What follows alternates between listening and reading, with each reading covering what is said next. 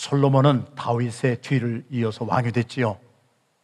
성전 건축은 하나님께서 다윗에게 명령하셨지요. 다윗이 지을 준비 다 했어요. 두로왕 히람과 여기는 후람이라고 나왔는데 히람이나 후람이나 같은 사람이에요.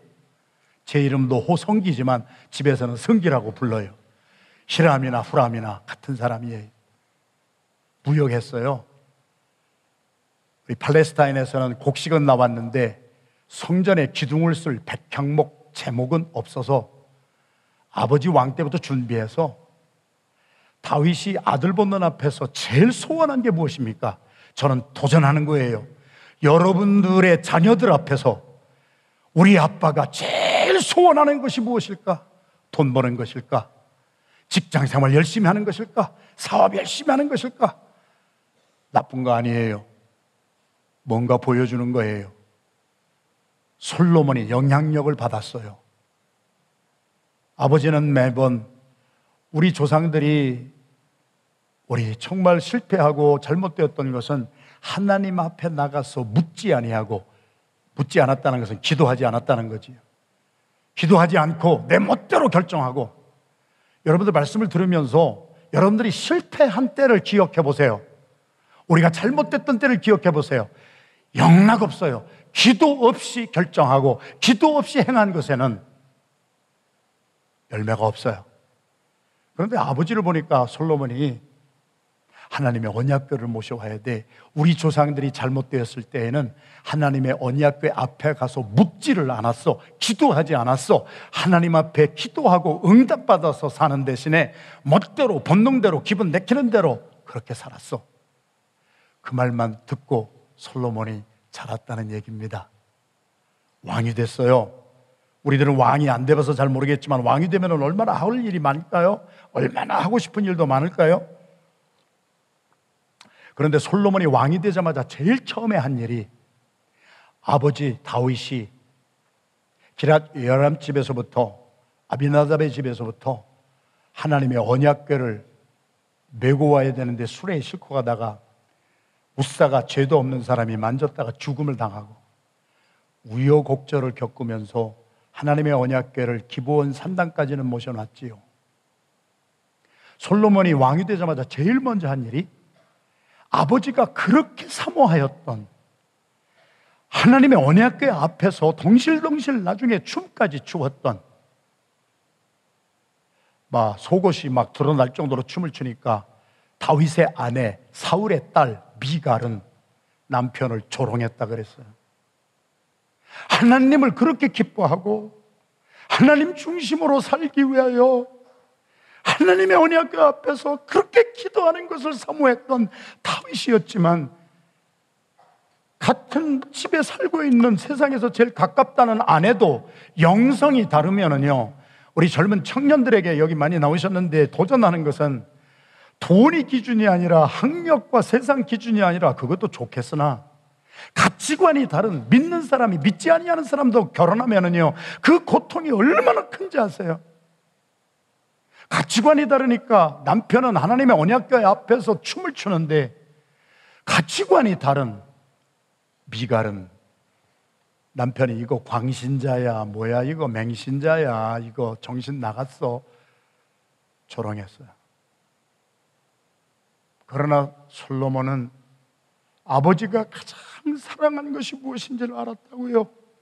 제가 지금 솔로몬 얘기하는 것이 아니라 우리들의 얘기를 하는 거예요. 저도 아들이 둘이 있는데 나의 두 아들에게 아빠를 보고 무엇을 배우게 하고 살았느냐?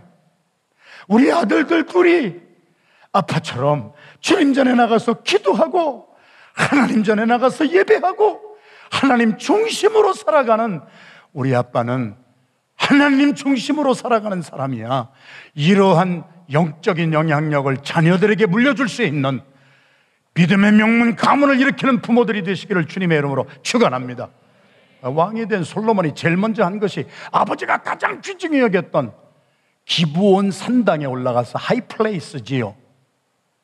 그 전까지는 높은 산의 하이플레이스에다가 우상을 섬겼던 그 자리에 다윗이 하나님의 언약궤를 갖다가 거기까지만 놓고 바톤 터치 탁 하고 성전 짓는 것은 솔로몬이 짓기 시작했을 때 솔로몬이 제일 먼저 한 것이 말이 안 되는 얘기입니다. 저는 성경을 읽다가 말이 안 되는 일을 솔로몬이 하는구나. 믿음의 사람들은 오늘 또 말이 안 되는 일을 하는 거예요. 그 시간에 다른 데 가서 돈 버는 데에 다른 데 가서 다른 엉뚱한 것에 신경을 써야 마땅한데 말도 안 되는 일을 하며 산당에 올라가서 하나님의 언약 앞에 감격스럽게 그 임재 앞에 가서 천 번을 제사를 드립니다. 한 번 제사를 드리는데 송아지 한 마리씩만 해도요. 계산이 빨리 보는 천 명, 천 마리 계산해 보세요. 이게 말도 안 되는 일을 하는 거예요. 오늘 믿음의 사람은 하나님 앞에 가서 1천 번의 예배를 드렸습니다. 1천 번의 기도를 했습니다. 아버지가 자식 앞에서 평생토록 한 말이 하나님 앞에 나가서 기도하지 아니하고 응답받지 아니하고 한 것에는 열매가 없기에 나는 생명을 걸고 하나님 앞에 가서 기도하고 하나님의 응답을 받고 나의 삶을 살아가리라. 아들이 그것을 가슴에 새기고 왕이 돼서 제일 먼저 한 일이 기본 산당에 올라가서 천 번의 예배를 드리고 천 번의 제물을 드리고 그리고 하나님 앞에 응답을 받았을 때 우리 역대하 우리가 2장 1절을 읽었습니다만은 어제 큐티한 1장을 바라보면은 한번 10절부터 주는 솔로몬이 기도하는 거예요. 하나님 앞에 나가서 무, 나는 무슨 기도를 할까? 여러분 기도의 내용이 뭐예요? 하나님 앞에 가서 여러분 기도하실 때 대부분 하나님 사업 잘 되게 해주세요. 직장 잘 되게 해주세요. 돈 좀 벌게 해주세요. 하나님 장수하게 해주세요. 명예도 좀 주세요. 하나님 나 마음 아프게 한 고놈 있잖아요. 그 싸가지 없는 놈. 가다가 발목이나 딱 부러져 가지고 발병이나 나게 해주세요. 제 말이 아니라 하나님이 하신 말씀이에요. 솔로몬 시대에 하나님이 많은 사람의 기도를 들을 때 대개 사람들이 고기도를 하더라는 거예요. 그런데 솔로몬은 가서 하나님 앞에 1천 번 기도를 하는데 우리는 21일 특세인데도요. 왕도 아닌데도요. 왕보다는 덜 바쁜데도요. 핑계가 너무 많아요. 이래서 못 나오고 절에서 못 나오고 왕인데요. 할 일이 무지무지하게 많은데요. 성공하는 사람들의 삶을 보면 두 단어예요. selection and focus예요. set your priority in order예요. 많은 일을 바쁘게 다 한 사람, 성공한 사람 없어요. 그 중에 제일 중요한 일이 뭐냐? 아버지로부터 배운 말씀. 하나님 앞에 가서 기도하자. 내가 이 나라를 다스리기 전에 주님 앞에 나가 기도하자. 여러분의 기도의 삶이 지금 어떠냐는 말씀이에요. 제일 바빠서 기도 시간 빼먹고 20일, 24년째예요. 24년째 저희 교회가 변함없이 특세를 하고 있어요. 무슨 이유가 그렇게 많으세요? 무슨 볼 일이 그렇게 많으세요? 하나님 만나는 것보다 더 바쁜 일이 있어요. 주님 앞에 나가 내가 기도하는 것보다 더 바쁜 일이 있어요. 그러니까 삶이 질서가 안 잡히고 엉망진창이 되는 이유는 기도하지 아니하고 내 멋대로 살으니까 나의 삶이 그렇게 되는 거예요. 하나님이 지금 주시는 메시지예요. 기도하지 아니하고 형통한 것은 축복이 아니라 저주입니다. 잘 생각해 보세요. 내가 기도도 안 했는데 뭐가 잘 돼요. 그거 축복인 줄 알죠? 천만의 말씀 그거 저주입니다. 내가 기도도 한 번 안 하고 응답도 안 받았는데 내 자녀들 잘 돼요. 내 남편 사업도 잘 돼요. 내 일도 잘 돼요. 축복 같아요. 그러나 저주입니다. 저주의 핵심이 뭔지 아세요? 기도 안 해도 잘 되니까 하나님 중심으로 살지를 않는 거예요. 그냥 살아도 우연히 잘 되는 것을 체험하는 거예요. 기도하지 아니하고 잘 되는 것은 하나님으로부터 멀어지게 하는 저주예요. 그러니까 기도 안 하는 사람들 가만히 보면은 자식들도 잘 돼. 뭐하러 기도합니까? 기도하지도 않았는데 사업이 잘 돼. 뭐하러 기도합니까? 기도하지 않아도 잘 되는 것은 축복이 아니에요. 기도하지 않았는데 사업이 잘 되고 뭐가 잘 진행이 돼요? 그 사람은 어떤 저주를 받느냐? 죄송해요. 그냥 제가 뭐 저주를 선포하는 사람이 아니라 그렇다는 거예요.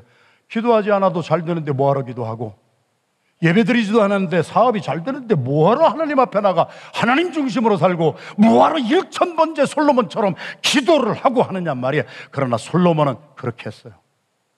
오늘 이 한 말씀으로 우리가 회개하는 시간이 되기를 주님의 이름으로 축원합니다.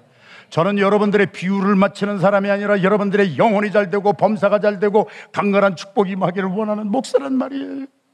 20일을 특세 잔치를 벌려놔도 뭔 핑계가 그렇게 많고 무한 그 바쁜 일이 많고 제가 질문을 던집니다. 당신이 여러분이 솔로몬 왕보다 더 바빴어요? 그렇지는 않을 거예요.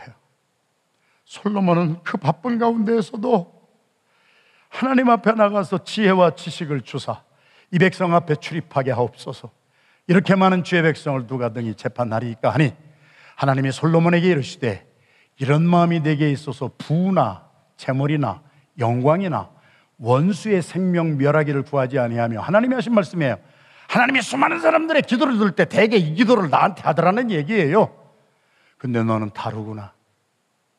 잘 될 나무는 떡잎부터 다르다 하더니 그런 거 구하지 아니하고 장수도 구하지 아니하고 요즘에 어떤 세상을 삽니까?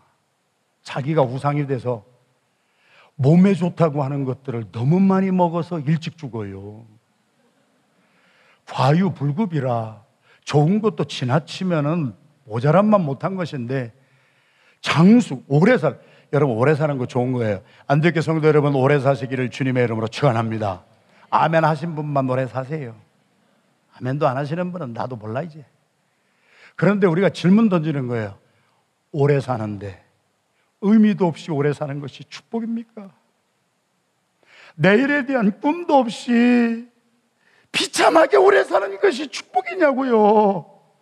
장수 자체가 축복이 아니에요. 돈 자체가 축복이 아니에요. 의미 없는 돈, 의미 없는 건강. 아무것도 아니에요.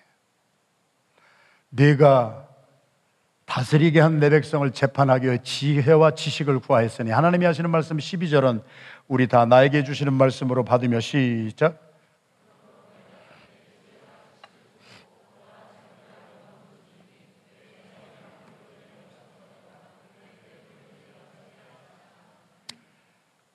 지혜와 지식을 받았고 이제 다음 주쯤의 설교는 지혜와 지식을 받은 사람에게 삶의 현장에서 나타나는 명철과 총명이 있습니다. 지혜를 받은 사람, 지식을 받은 사람은 보이질 않아요. 옆에 있는 분 한번 바라보세요. 지혜가 있게 생겼나? 지식이 많게 생겼나 보시라고 안 보여. 지혜와 지식의 특징은 보이지 않는 건데 그 보이지 않는 것이 우리의 삶에 나타나는 것이 명철과 총명이라 그랬어요. 그 말씀은 다음 주에 듣기로 하고 솔로몬이 하나님으로부터 지혜와 지식을 받았습니다. 구하지 아니한 부와 재물과 영광도 주님 앞에 나가서 지혜와 지식을 구하는데 기도하는 사람이 이런 응답을 받았습니다. 솔로몬의 전성기입니다. 솔로몬의 전성기는 기도함으로 그의 전성기를 열은 줄로 믿습니다. 기도함으로 응답받음으로 그의 삶에 전성기가 이루어졌습니다. 여러분의 인생은 지금 전성기입니까? 여러분의 인생은 지금 쇠퇴기입니까? 여러분의 인생은 여러분의 감이 잡잖아요. 나의 인생은 이제 멸망하는 단계가 왔습니까? 희망이 없이 살아갑니까? 여러분의 삶에 다시 회복이 임하고 여러분의 삶에 솔로몬이 전성기를 누렸던 것처럼 우리가 우리의 삶에 다시 한번 꽃이 피고 열매를 맺기 원한다면 기도를 다시 회복하는 여러분들이 되기를 주님의 이름으로 축원합니다. 솔로몬의 전성기는 기도로 문을 열었던 거예요. 그리고 지혜와 지식을 받아서 제일 처음에 한 것이 이제 2장 1절, 오늘 1절 말씀이에요. 2장 1절을 같이 읽겠습니다. 큰 소리로 시작. 솔로몬이 여호와의 이름으로 하여 성전을 건축하고 자기 왕위를 위하여 궁궐 건축하기를 결심하니라. 인생의 결심은 본능대로 하면 안 되는 거예요. 지나가는 여자가 이쁘다고 본능대로 그렇게 결혼하는 거 아니에요. 지나가는 남자가 돈이 많다고 머리 굴려가지고 계산해가지고 결혼하는 거 아니란 말이에요. 기도를 하고 나면은 하나님께서 인생의 우선순위를 정해 주어서 솔로몬이 기도하고 응답받고 나오고 지혜와 지식을 받고 난 다음에 첫 결심이 뭐냐? 하나님의 성전을 건축하자. 할렐루야. 왜 성전을 건축해야 됩니까? 역대하 2장 6절 말씀을 한번 보실까요? 누가 능히 하나님을 위하여 성전을 건축하려? 자, 이 말씀을 이제 제가 설명을 해 드릴게요. 오늘 본문 말씀에 솔로몬이 성전 건축할 결심을 하고 난 다음에 자기가 아버지 다윗으로부터 받은 백향목과 모든 것이 있으니까 자기 혼자 지어서 자기 혼자 영광 받으면 될 거예요. 그런데 수도 없는 많은 사람을 성전 건축에 동참을 시킵니다. 오늘 본문 저희들이 봉독한 대로 이제 짐꾼, 뭐 이 성전을 건축하려면 뭐 옮길 것이 보통 많아요. 짐꾼이 7만 명이요. 산에서 돌을 떠내는 스톤 커터들이 8만 명이요. 토탈이 몇 명이요? 15만 명. 질문을 하면은 대답을 좀 빨리빨리 하세요. 성전을 건축하기 위하여 15만 명을 동원하고 3,600명의 감독, 포맨들을 세웁니다. 조직을 했다는 얘기지요. 15만 3,600명을 동원시킵니다. 그리고 끝나는 것이 아니라 저들이 봉독한 내용이 뭐냐? 두로왕 히람에게 전가를 띄웁니다. 왕이시여, 당신은 우리 아버지 다윗 때부터 우리 아버지를 잘 도와서 백향목 성전에 기둥 지을 것도 차곡차곡 무역에서 보내주었지 않습니까? 제가 부탁을 합니다. 제가 성전을 짓는데요. 우리나라에도 장인들, craftsman, 아주 손재주, 성경은 오늘 본 말씀은 재주가 있는 사람이라 그랬는데 장인을 말하는 거지요. expert, 전문가를 말하는 거지요. textile 전문가를 보내주세요. 이 섬유 잘 직조하는 사람을 보내주세요. 그리고 벌목 잘하는 사람, 돌 잘 뜨는 사람. 그래서 우리 이스라엘에서 우리 족속에게서 남은 장인들만 가지고 우리 이스라엘 백성들만 하나님의 성전을 짓는 것이 아니라 이방인들도 다 동참해 주세요. 야, 이렇게 해서 성전을 짓는데 될 수 있는 대로 as many as possible 쫙 사람들을 모아 가지고 많은 사람들이 성전 건축에 동참을 하게 합니다. 여기가 역대하 2장입니다. 역대하 6장에 성전이 완성이 됩니다. 역대하 6장 18절 말씀에 보아도 솔로몬이 계속 말하는 거예요. 이렇게 많은 사람을 동원해서 성전을 지으면서도 그리고 그 숱한 재물과 숱한 사람을 총동원해서 성전을 건축하고 나서도 6장 18절이나 2장 6절 똑같은 말씀을 합니다. 내가 이렇게 크고 화려한 성전을 지어도 하나님이 이 성전에 거하실 수가 없는 크신 하나님인데 어떤 성전이 가장 크고 어떤 성전이 가장 아름다울까요? 오늘 메시지의 제목 다 같이 큰 소리로 시작. 가장 크고 아름다운 성전은 어디에 있을까요? 솔로몬이 이렇게 수많은 사람 동원하고요. 수많은 재물을 동원하고요. 크고 아름다운 성전을 딱 짓고 나서 자기가 하는 말이 이렇게 크고 아름다운 성전을 지었어도 요즘 말로 풀어서 설명해 드리면 하나님의 발 등상, 발 하나도 담기에 크지를 아니한 이 성전인데 스데반이 돌에 맞아 죽기 전에 사도행전에서 그가 고백한 말이 뭐예요?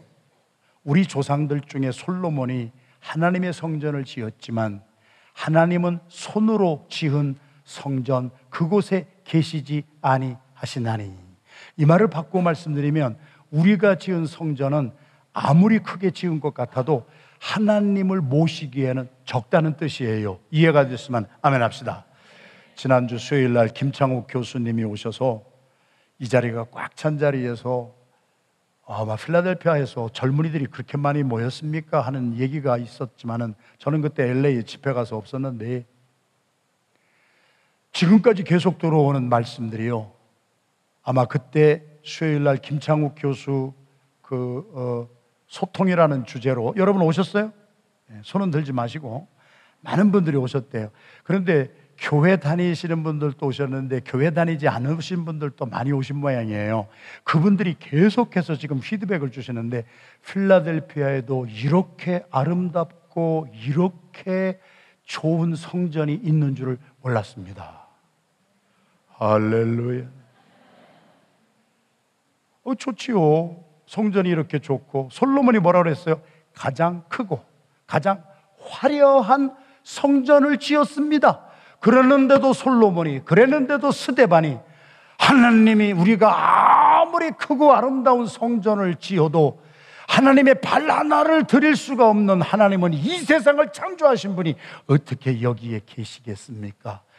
우리의 질문. 그러면 가장 크고 아름다운 성전은 어디에 있을까요? 솔로몬이 지은 성전이 아니었다면 제2성전이라고 이름 붙인 스룹바벨 성전일까요? 바벨론 70년 포로를 마친 다음에 이스라엘 백성들이 수룹바벨과 함께 49897 39,897명이 예루살렘에 돌아왔습니다. 에스라와 함께 돌아왔습니다. 느헤미야와 함께 돌아왔습니다. 그리고 그들이 지었던 제2성전을 바라보고 노인들은 울었다 그랬습니다. 솔로몬이 지었던 성전의 아름다움을 본 사람들은 연세가 많은 분들은 수룹바벨이 지은 성전이 너무 초라해서 솔로몬의 성전과 비교하면 이거는 성전도 아니야 하고 비교할 줄 알았던 그분들은 통곡하고 울었다 그랬습니다. 그러면 가장 크고 아름다운 성전은 어디에 있을까요? 우리 주님이 성전을 헐어라. 사흘 만에 내가 다시 세우리라. 헤롯이 40여 년이 넘게 걸려서 지은 성전, 그 성전을 헐고 3일 만에 짓겠다고? 그러면 제3성전이었던 헤롯 성전이 큰 성전일까요? 오늘 메시지의 주제입니다. 여러분, 솔로몬이 성전을 짓고 나서도 이 성전에는 하나님이 계실 수가 없다.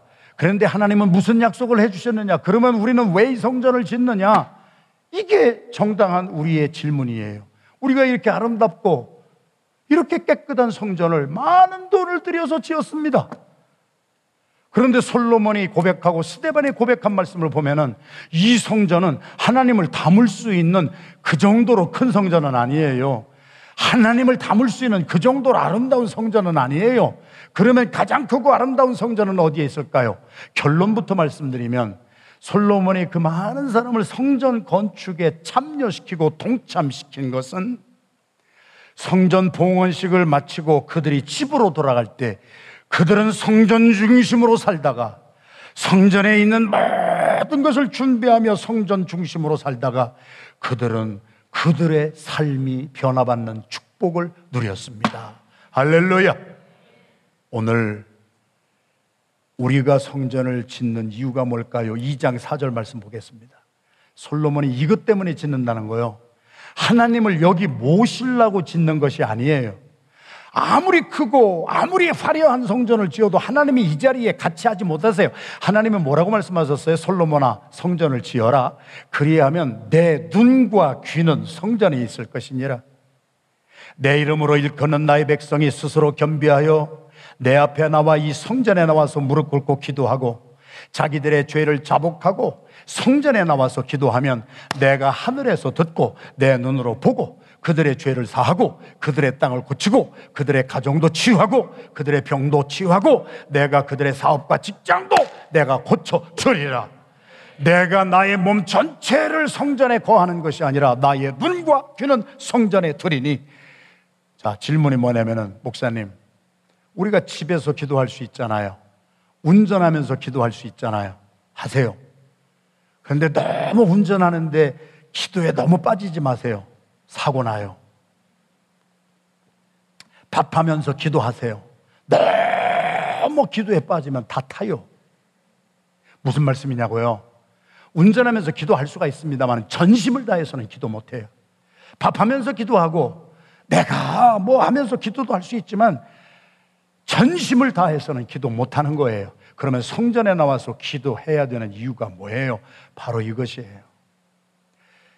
내가 성전을 짓는 것은 하나님을 여기에 모시려고 하는 것이 아니라 내가 주 앞에 향재료를 사르며 항상 떡을 차려놓고 안식일과 초하루와 우리 하나님 여호와의 절기 아침 저녁으로 번제를 드리려 하오니 이는 이스라엘의 영원한 규례입니다.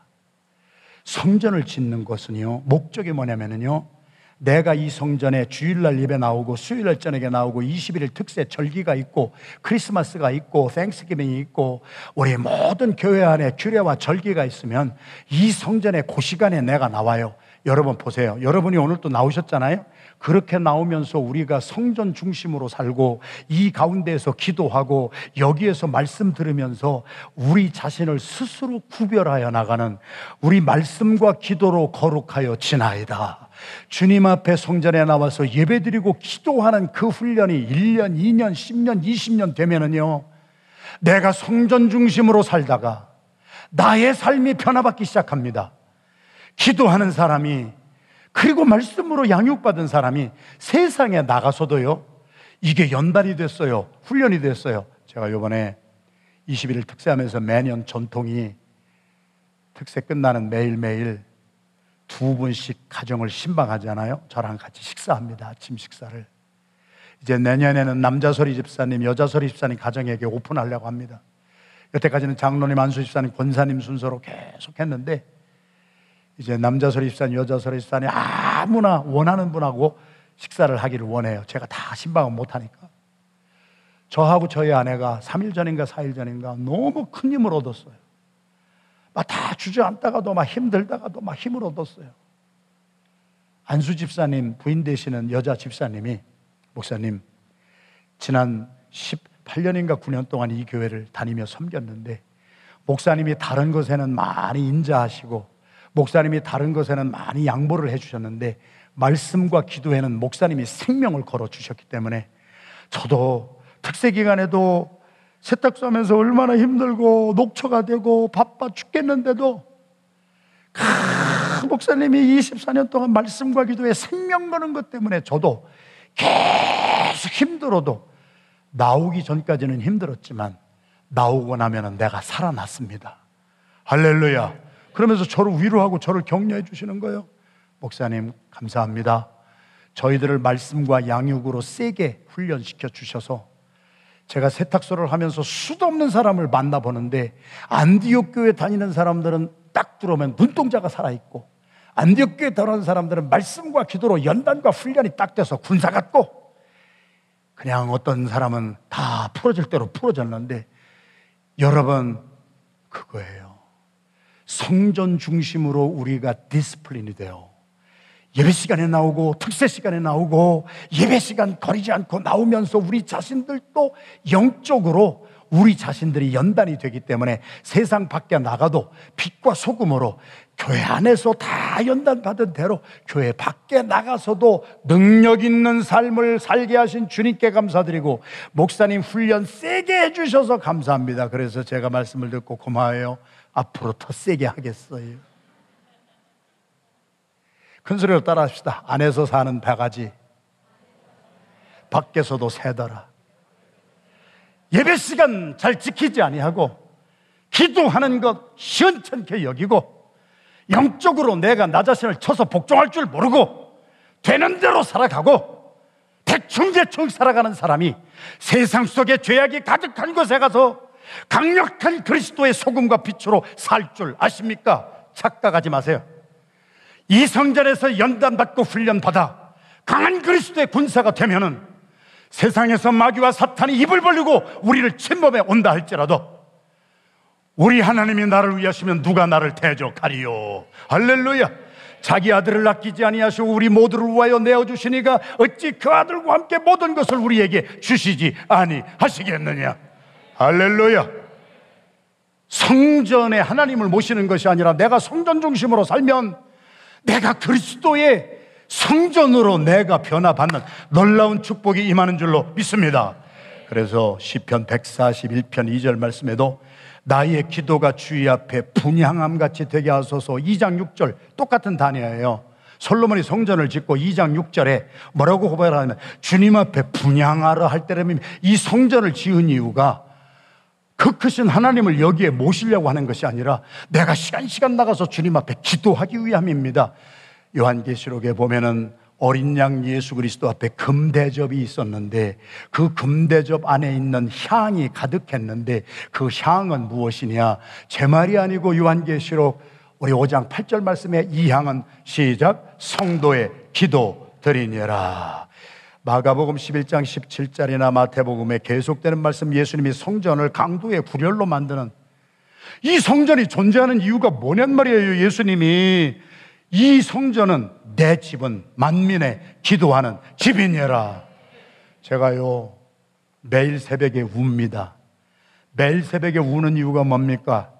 특세 기간에 500명씩 나오는 이 성전이 가득 차게 자녀들 깎아놔서 새벽에 부르짖는데 특세 끝나면은 100명도 안 나옵니다. 그래서 우리가 2층에서 새벽 기도는 따로 합니다. 그때마다 새벽마다 웁니다.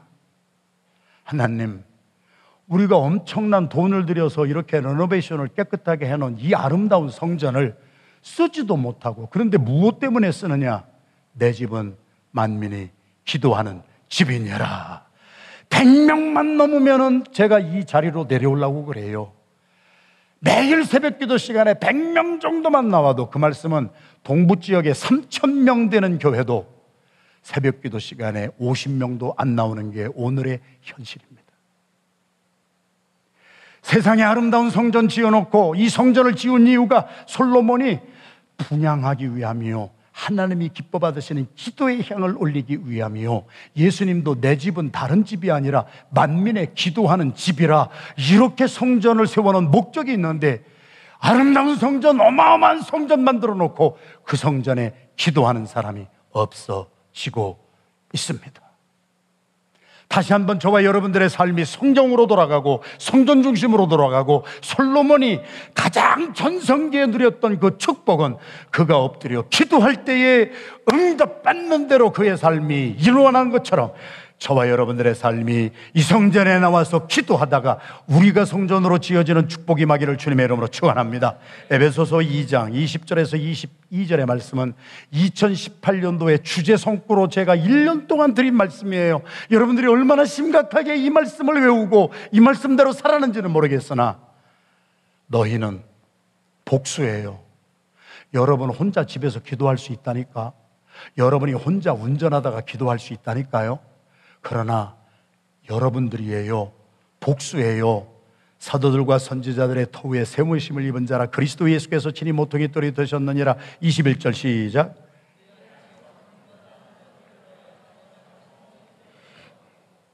(22절) 너희도 성령 안에서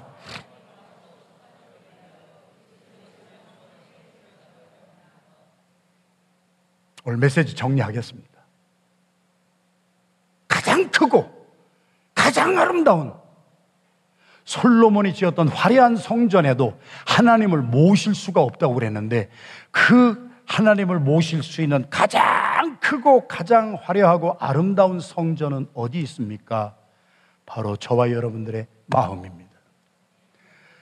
천국은 내 마음에 있느니라. 너희가 성전에 나와서 기도하고 성전에 나와서 예배 중심으로 살면 너희가 성령 안에서 그리스도 예수와 함께 하나님이 거하실 성전으로 지어져 가게 되느니라. 건물마다 21절, 건물마다 서로 연결하여 에베소서 2장 21절, 20절 보면은 성전에서 나와서 저와 여러분들이 기도하잖아요. 다시 말씀드릴게 강조할게요. 여러분 집에서 혼자 기도하세요. 운전하면서 기도하시고 밥하면서 기도하세요. 그런데 성전에서 나와 기도하면 옆에 있는 분, 뒤에 있는 분, 앞에 있는 우리들이 서로 건물마다 연결하여 친히 모퉁이 돌이 되신 예수 그리스도에게 연결이 되어 예수 안에서 우리가 성전이 되어 갑니다. 솔로몬이 지었던 성전에도 하나님은 거하시지 못할 정도로 좁고 화려하지 못하다고 했습니다마는 가장 크고 가장 아름다운 성전은 주 예수 그리스도를 마음으로 모시는 그래서 내가 주님 안에서 성전이 되어가는 내 마음이 성전이 되기를 주님의 이름으로 축원합니다. 다섯 살짜리 어린아이도 그 어마어마한 하나님은 그 마음 속에 들어가 거주하십니다. 할렐루야! 제 마음이 성전이 되기를 원합니다. 여러분이 성전에 와서 예배 드리다가 이 성전에는 하나님을 모실 수가 없어요. 하나님의 눈과 귀 정도밖에는 없어요. 그런데 하나님은 이 성전에서 거하시려고 하는 것이 아니라 성전에 나와 예배 드리는 우리의 마음 안에 거하시기를 원합니다. 너희는 사도들과 선지자들의 터 위에 세우심을 입은 자라 그리스도 예수께서 친히 모퉁이들이 되셨느니라. 그의 안에서 건물마다 서로 연결하여 주 안에서 성전이 되어가고. 사랑하시는 성도 여러분 That's the reason why we need to gather together in this place at the designated time. 정해진 시간에 우리들을 디스플린해서 우리들을 연단해서 주님 앞에 나와 기도하고 정해진 절기에 20일 득세에 나와서 부르짖고 기도하고 그리하면 우리가 서로 연결이 되어 하나님이 이 집에 거하는 것이 아니라 하나님이 우리의 마음에 거하시는 우리가 성전으로 지어져 가는 겁니다. 할렐루야. 오늘 방문하신 분도 계시고 오늘 처음 나오신 분도 계세요. 일부 때에도 그렇고. 그런데 여러분 보세요. 어느 교회 가면은요. 저희 교회처럼 예배 안 드려요. 조용합니다. 핀드라.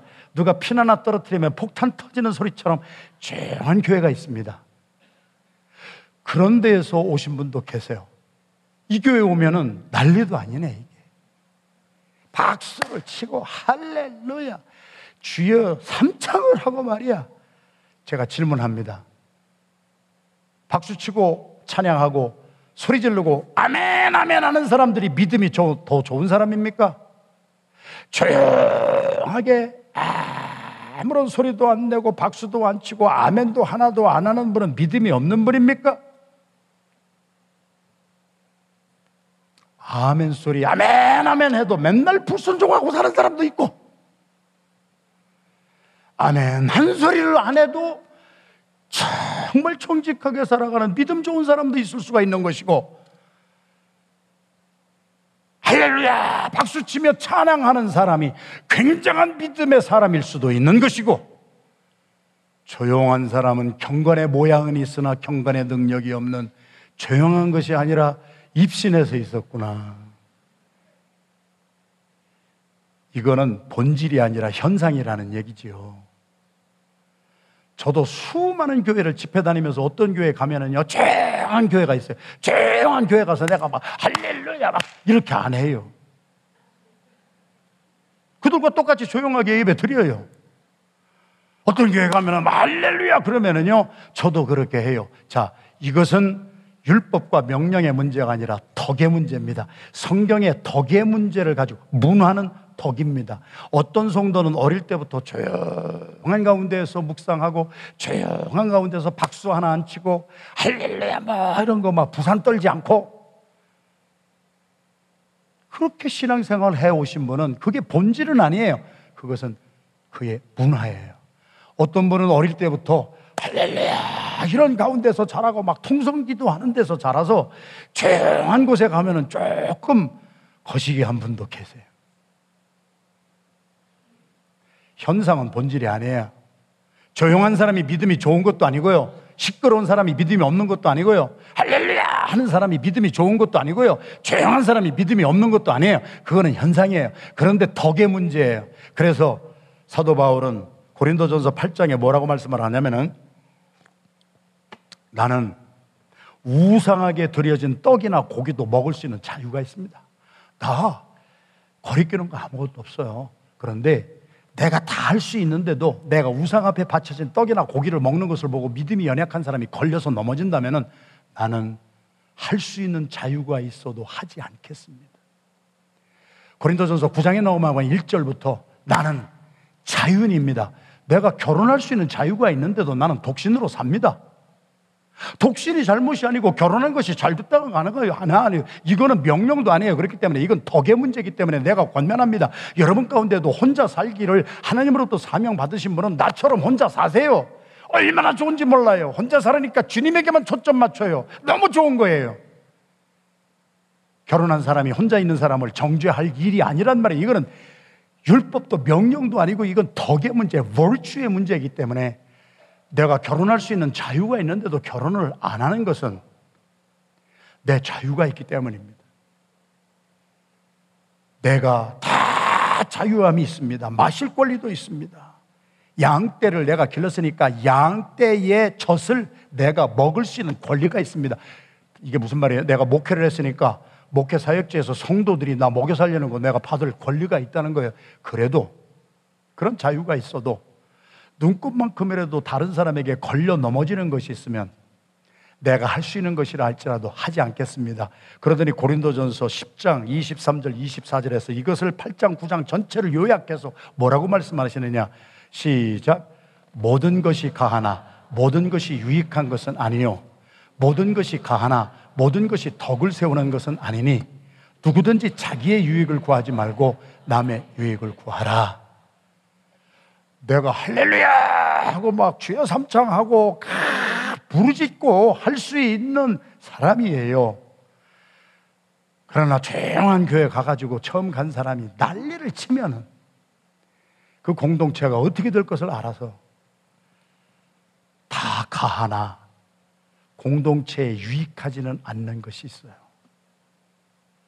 내가 조용하게 기도에 그렇게 훈련을 받은 사람이에요. 그런데 안디옥교회 왔더니 좀 부산해. 할렐루야 찬양하고 박수 치고 다 그런데 나만 가만히 앉아 있어요. 그럼 뒤에 있는 사람이 이 사람은 화성에서 왔는가? 저분은 참 믿음이 좋은 분인 줄 알았더니 박수도 안 치네. 저분은 믿음이 굉장히 좋은 분인 줄 알았더니 찬송하는 소리도 안 들리네. 저분은 믿음이 굉장히 좋은 사람인 줄 알았는데 저분은 뭐 할렐루야 아멘도 안 하네. 그러면 나도 할 거 없지 뭐. 목사님이 아무리 맞아 그래도 뭐 내가 볼 때 저분이 믿음이 좋은 분인데 안디옥 교회는 다 이렇게 나가는데 조용하니까 뭐 나도 뭐 하지 말지 뭐. 그래서 공동체에 유익이 되는 것이 있고 유익이 되지 아니한 것이 있기 때문에 제가 지난주 수요일 날이요 Hallelujah Night 하는데요. 이 앞에까지 나왔어요. 담임 목사가 애들로 해서 기도해주고 애들이 다 나왔어요. 이 자리에 없네 우리 조세 전팍 전팍 우리 VBS 전문인 선교사가 교사가 police복을 입고 왔더라고 경찰이 돼서 왔어요 그래가지고 아이들 앞에 가서 탁 하는데 아이들하고 춤을 추는데 춤 똑같이 추고 내가 보니까 가관도 아니에요. 그래가지고 제가 전팍 집사님 옆에 가서 좋아요 그랬더니 목사 너무 좋대. 그래서 제가 집사님은 나이를 먹어가면서 더 어린애가 되는 것 같아. 부러워. 누가 나이가 50이 된 사람이 어린애들하고 춤을 추기를 원해요? 저도 아프리카 선교지에 가면은 저 그렇게요. 춤추는 거 안 좋아해요. 그런데 한 시간을 초해요. 그러면 내가 하기 싫어 죽겠는데도요. 이게 cross-cultural communication 선교적인 삶의 기본이에요. 나는 하기 싫어요. 그런데 그 공동체가 다 남아서 춤을 추는데 이것은 근본 에센스는 아니에요. 문화의 문제예요. 그런 정도면은 내가 하기 싫어도 같이 출 수가 있는 거예요. 그래서 아이들하고 우리 같이 춤췄어요. 한 10분 추다가 저는 허리 나갈 것 같아서 뒤로 갔는데 그게 나의 인격에 손상되는 거 아무것도 없어요. 박수치고 찬양하는 사람들하고 같이 한 시간 나는 싫어. 나는 박수치고 찬양하는 거 싫어. 나는 본래가 내 문화는 조용하게 기도하는 것이 나에게는 좋지만 공동체가 그렇게 할 때에는 내가 싫은 것도 공동체를 위하여서 할 수 있는 것이 덕을 세우는 길이라는 거예요. 믿어지면 아멘 합시다. 자꾸 정죄를 하고 저 사람은 왜 저래? 아니에요. 성전의 특징 마지막에 여기에 다 받아들이는 것이 성전입니다. 우리가 이 성전에서 예배드리고 기도하다가 우리도 성전으로 지어져 가면 우리도 어느 사람이든지 다 받아들일 수 있는 성전으로 지어가게 되는 줄로 믿습니다. 나하고 같은 사람하고만 끼리끼리 모이는 것이 아니라 내가 주 안에서 성전이 되어 가면 나는 조용하게 기도하는 사람이지만 부산하게 방언 기도하는 사람도 나는 품어줄 수가 있는 것이고 나는 방언 기도 하는 사람이지만 조용한 사람도 내가 사랑으로 품어줄 수 있는 것이고 안디옥에 처음 오신 여러분들도 너무 문화 충격은 받지 마세요. 선교지에 가면 제일 먼저 문화 충격을 받지만 그 문화 충격을 덜을 수 있는 것은 피하는 게 아니에요. contextualization이에요. 그들과 같이 춤도 추고 그들과 같이 부르짖고 기도하고 21일 특세입니다. 특 별 새벽 부흥회입니다. 이게 왜 특별히 붙었습니까? 그동안에 부르짖어 기도하지 못하던 사람들이 기도를 회복하기를 원하고 기도에 능력받지 못한 분들이 와서 부르짖고 기도하고 회개하다가 하나님의 성령의 능력을 받고 은사도 받고 그리고 우리가 같이 기도한다면은 와이나 나도 같이 나와서 같이 도왔고 같이 공동체 속에 들어갈 때 나도 성전으로 지어져 가고 그래서 고린도전서 3장 16절 17절입니다. 이 세상에서 가장 크고 아름다운 성전이 무엇입니까? 16절 시작. 너희는 너희가 하나님의 성전인 것과 하나님의 성령이 너희 안에 계시는 것을 알지 못하느냐? 누구든지 그 사람은 멸하시리라. 하나님의 성전은 거룩하니 너희도 그러하니라. 고린도전서 3장 6장 19절 20절 마지막으로 같이 읽겠습니다. 너의 몸은 너희가 하나님께로부터 받은 바 너희 가운데 계신 성령의 전인 줄을 알지 못하느냐 너희는 너희 자신의 것이 아니라 값으로 산 것이 되었으니 그런즉 너희 몸으로 하나님께 영광을 돌려라. 성령의 전이 성전이에요. 성령은 살리는 영이에요. 성령은 절대 죽이는 역사를 못해요. 마귀는 아무리 강해도 살리는 역사를 못해요. 저는 저희 아내와 요즘에 측은지심으로 삽니다. 아내를 보면 불쌍히 여기는 마음이 자꾸 나와요. 저 개인적인 프라이버시지만 여러분들하고 나눕니다. 저는 충청남도 예산군 예산업 신흥동 314번지에서 바람이 몹시 불던 밤에 태어난 충청도 진골인데 내가 생각해도 나는 충청도 사람이 아니에요. 진짜 아니에요. 나는 성질이 이렇게 급할 수가 없어요. 저는 어디 약속 시간 가려면 30분 전에 나가야 마음이 놓여요. 우리 아내는 5분 전에 나가야 돼요. 그러면 30분 전에 나가 있던 제가 아내를 기다리면서 여보 빨리 나와. 빨리 나와. 그리고 또 들어가. 들어갔다 나갔다 들어갔다 나갔다를 10번은 해야 돼 내가. 그러면 저희는 조금만 기다려 주세요. 마지막에는 1분만 기다려 주세요. 그래도 빨리빨리 나가서 빨리빨리 가야지. 목사님, 루즈 칠하는데 1분밖에 안 걸려요. 그러면 제가 그것을 허용을 못하고, 그래, 성경대로 회칠한 무덤이요. 그냥 화장품이나 바르고, 루즈 칠하고 갈 거, 그냥 가도 돼. 주의 종의 사모가.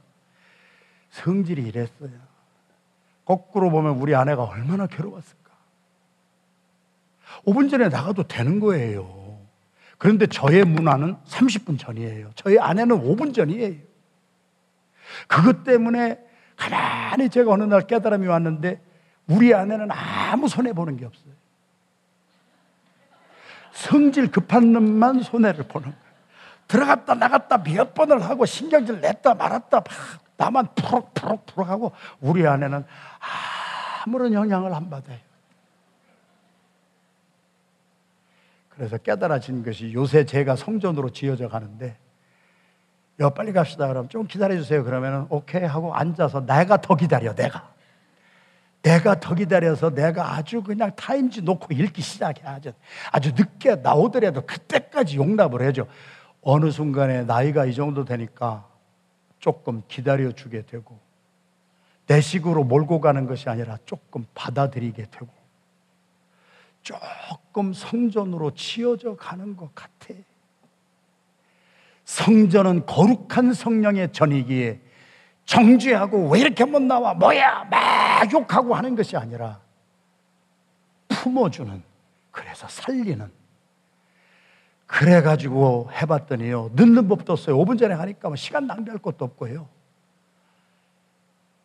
아내, 느긋한 아내를 받아줌으로 내 성질도 느긋하게 변화받는 우리 아내 아니었으면 지금도 성질 깨나 부리는 인간으로 그냥 살았겠는데 제 얘기만 듣지 말고 여러분이 그렇다는 얘기예요 지금. 아내 하나 받아주지 못하고 뭐 나와서 찬양한다고 뭐 할렐루야. 아이고. 가서 아내나 품어주시오. 남편이나 한번 품어줘 보셔봐. 자식들이나 한번 품어줘 보셔봐 성전에 나와서 연단 받으며 우리 자신들이 살리는 성령의 전으로 변화받는 놀라운 축복이 임하기를 그래서 다시 한번 우리의 인생의 전성기가 펼쳐지기를 주님의 이름으로 축원합니다. 주님 앞에 나와 봉헌할 때 집산에 나와서 봉헌 기도하기 전에 잠깐 우리가 1분이라도 묵상하기를 원합니다. 이 세상에서 가장 크고 아름다운 성전은 솔로몬 성전도 아니요 수르바벨의 성전도 아니요 헤롯 성전도 아니라 주님은 말씀하십니다. 성전에 나와서 너를 discipline 하거라. 먼저 주님 앞에 나와 기도하거라. 기도하지 아니하고 받은 것은 축복이 아니라 저주다. 기도도 안 했는데 잘 된다면은 그 사람은 영원히 기도 안 하는 사람, 영원히 주님 앞에 나오지 아니하는 사람이 되기에 하나님이 사랑하시는 자들에게는 어떤 때 연단도 주시고 환란도 주셔서 기도하게 하시고 솔로몬이 왕위에 올라가서 제일 먼저 한 것이 기도였고 성전을 지으라고 하는 말씀을 들었고 하나님의 뜻대로 그의 삶을 살았을 때 그의 삶의 전성기가 이루어졌듯이 나의 삶에도 다시 한번 회복받는 역사가 일어나게 하여 주시어서 나도 주님 전에서 성전으로 지어져 가게 하여 주시옵소서. 다 성전이 어떤 사람이라도 품어주듯이 나도 어떤 사람이라도 품어줄 수 있는 그리스도의 마음, 살리는 영, 그 성전으로 지어져 가게 하여 주소서. 미워하던 사람이 있었습니까? 시기 질투하던 사람이 있었습니까? 정죄하던 사람이 있었습니까? 용서하소서. 내 마음이 성전이 되지 못해서 그랬습니다. 주님 앞에 회개합니다. 묵상으로 기도하시고 집사님 나오셔서 봉헌 기도하시겠습니다.